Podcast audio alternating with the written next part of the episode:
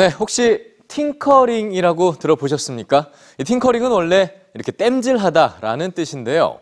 메이커 교육에서는 다양한 도구를 활용해서 물건을 만들고 시행착오를 통해 자연스럽게 배우며 보완해 나가는 활동을 말합니다. 이를 통해 창의력과 문제 해결 능력을 기른다고 하는데요. 지금 뉴스G에서 살펴보시죠.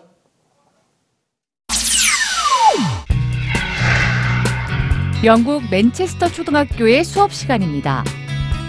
아이들이 함께 의논하며 비행기를 만들고 있는데요. 아이들의 창의력을 향상하고 문제 해결 능력을 키우기 위한 팅커링 학습 방법입니다. 팅커링이란 다양한 재료와 도구를 활용해 물건을 설계하고 만들며 보완하고 개선하는 걸 의미하는데요. 영국 왕립공학 아카데미와 맨체스터 대학은 지난 3년 동안 초중등학교와 협력하며 배움을 위한 팅커링 프로젝트를 진행해 왔습니다. 아이들이 어렸을 때부터 호기심을 충족하고 공학적 재능을 키우도록 돕고 있죠. 이를 위해 프로젝트를 진행하는 교사에게 몇 가지 원칙을 제시하고 있습니다. 먼저 학생들은 목적을 갖고 실용적인 문제 해결 활동을 합니다. 그리고 디자인에 대한 소유권을 갖죠. 또한 실패를 포용하고 실패를 통해 배우며 지속해서 활동을 시도해 나갑니다. 이곳은 미국 샌프란시스코에 있는 브라이트 웍스 학교입니다.